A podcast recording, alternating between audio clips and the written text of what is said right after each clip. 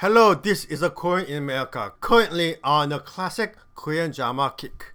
Today I will review Secret Garden, which is more or less the pioneer of the urban fantasy subgenre in Korea.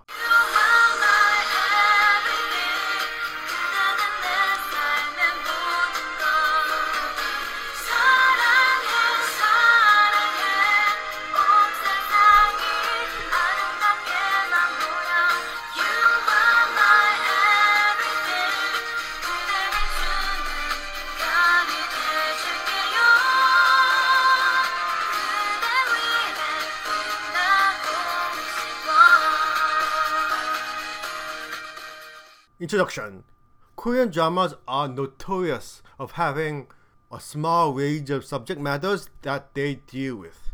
The common subjects include marriage strife, teen something romances, mysteries of birth, oh, it's mysteries of birth, and rich people who people love to hate and love. However, this subject matter range of Korean dramas have been widening a little by little since the 2010s as the audience has been little by little trained to accept more out of their subjects on TV by American and Japanese entertainment. With this Japanese drama, the weird has been a part of the medium since more and more dramas have been based on mangas and light novels. With American drama, the medium has moved on from the 90s and early 2000s trend of sci-fi related shows to the supernatural based shows, whether they be about superheroes and vampires. Some might be sparkling. This is what we call the boom of the urban fantasy genre. So, urban fantasy. Korean dramas, on the other hand, has had never really embraced the more odd stuff before the 2010s. Uh, there was some horror related stuff and stuff based on legends, creepy legends prior to the decade we currently find find ourselves in. However, they were more few in number and mostly not set in the present day. The earliest Korean drama I remember going for the more urban horror feel is M from 1994, starring actress Shim Eun-ha. She was young and pretty hot then. While this was a success, success at the time, there was no strong follow-up show that was set in the same genre. So time went by as Korean drama found its success in trendy miniseries and pure sweet picture romances. And what a success it was as the 2000s was a great decade for Korean drama within and beyond the boundaries of Korea. This all started to change as Korean dramas tried to incorporate influences from both American and Japanese shows as a new decade started. This led to shows such as Queen In-hyun's Man from 2012, Operation Proposal from 2012, Rooftop Prince from 2012. it is not surprising that all these shows aired in the year 2012. While the turnover time in Korean drama industry is fast, it de- does take about a year for the concept to be assimilated into the mainstream once a concept is proven to be viable. In this case, the concept was that the uh, Korean audience was hungry for urban fantasy. The show that proved this concept was Secret Garden 2010.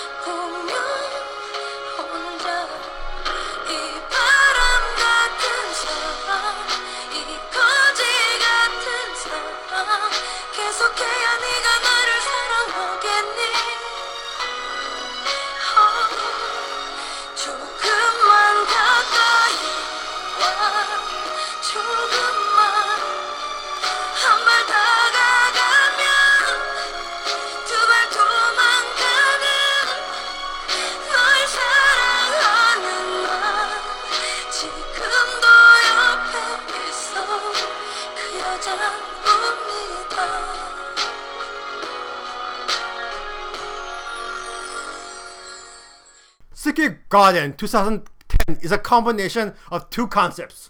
One is a standard Korean drama. You have the rich 20 something heir to a conglomerate, chaebol in Korean, straight out of the Jane Austen Mr. Darcy mold. you have a poor girl who struggles to succeed in a chosen profession without much consideration for man. It is the modern Miss Bennet used by everyone in Korean dramas for the last three decades or so. The twist is that her chosen profession is a stunt woman. How controversial. I'm being sarcastic. After a standard meet, meet scene, our obnoxious Mr. Darcy falls head over heel, heels for our Miss Bennet. So he rather creepily stalks her and tries to force his presence on her while plunging into self-denial about the whole thing. I can't be falling in love with this poor person who actually works for a living. Oh, and there is a fate connection. Oh, and what would a Korean drama be out be without? Oh, fate connection. In other words, it is a standard Korean drama. Repeat, it is a standard Korean drama. But this is when things are shaken up from the Korean drama norm. At the end of the first act, when the male lead is trying to force his his presence on him on the female lead and thus create some Stockholm syndrome effects, Secret Garden becomes a body swap show. I mean, a body swap show. Think Freaky Fridays, but with people from the opposite gender. Let's talk about body swap shows. While every goofy teen sitcom on television has done at least one body swap episode, shows with body swap as their main premise is not that common even in American shows. When I googled it, I could not actually find a mainstream American show with a body swap as a main premise. The closest I got was Quantum Leap. While Quantum Leap is a classic TV show, it is not exactly technically body swap. Maybe.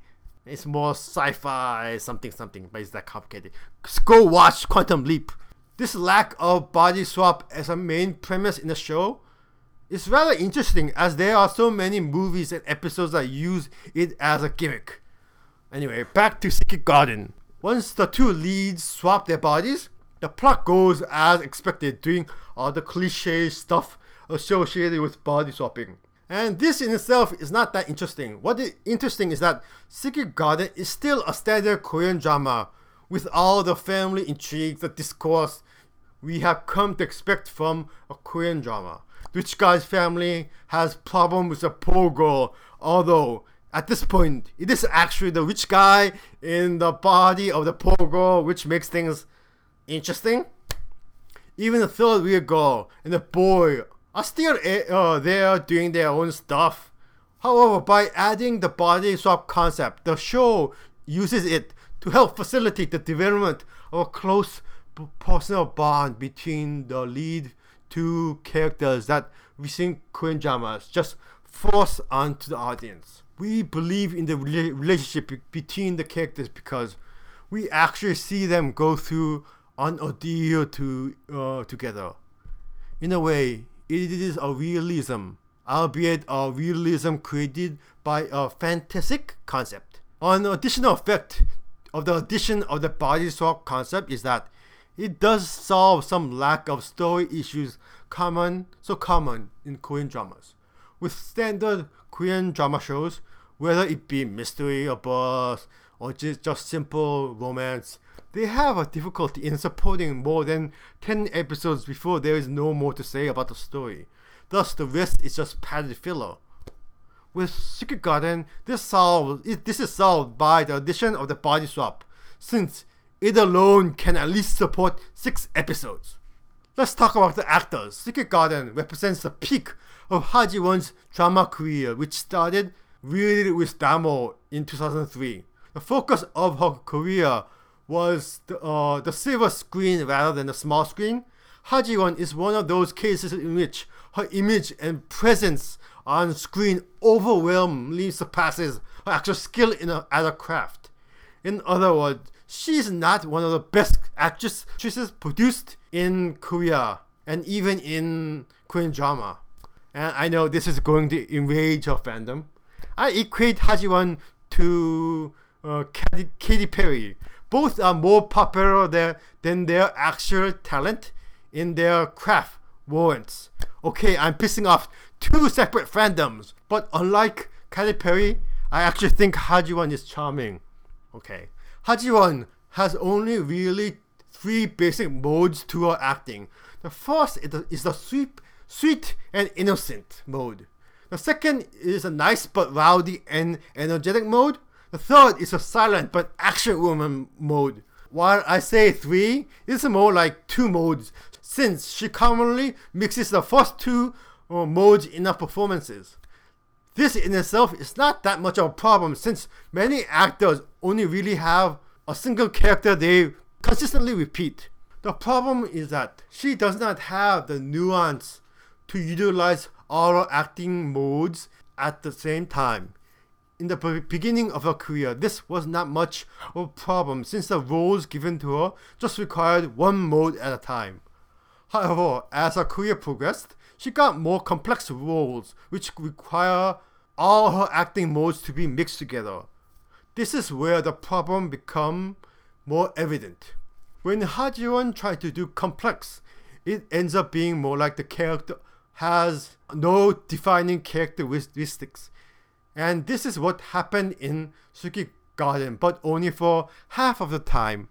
When she was playing the female character, I was never sure what kind of character she was. Was she tough? Was she tough? Was she sweet? Was she kind? What kind of personality does she have? I never got a sense of a character from her performance since she was mixing her acting modes trying to be complex, and as a result, the first few episodes were the Hyunbin show, as he does have a character with a definite characteristic. Hajiwon was just there. This rather changes when the body swap happened. The depictions of the characters after the body switch is horrendous, albeit less horrendous, horrendous than those in Ulala Couple from 2012. Once the characters swap bodies, the resulting characters in the new bodies do not resemble the actual original source characters. I never thought that, that the female in the male body was the actual female from the start of the show. Rather, they are just a collection of all the stereotypical biases society has about the genders. The female is oh so innocent and so sweet and so weak and the male is, oh, I'm a male, I'm a male. Uh, this is worse for the female character in the male's body. This actually gives Hyunbin, the actor, the short end of the straw. Once the body swap happens, the show actually becomes the Hajiwon show. Before, the Hajiwon's character was not well defined. Once the swap happens, Hajiwon is playing a male, albeit a stereotypical one. However, the Hajiwon is free from trying to be a complex female and now just, just pushing hard with her rowdy and energetic mode of acting, and this works. She now has a defining characteristic. She now has a personality, and it is Hyunbin's turn to play a non-character, leaving aside the little fact that the roles lose any defining characteristics depending on the gender. I actually quite enjoyed Hajiwon's male character, and I really missed the role when eventually the body swap reversed. This is not a spoiler, you should expect this. I mean, it is funny that Hajiwon is better as a male than female,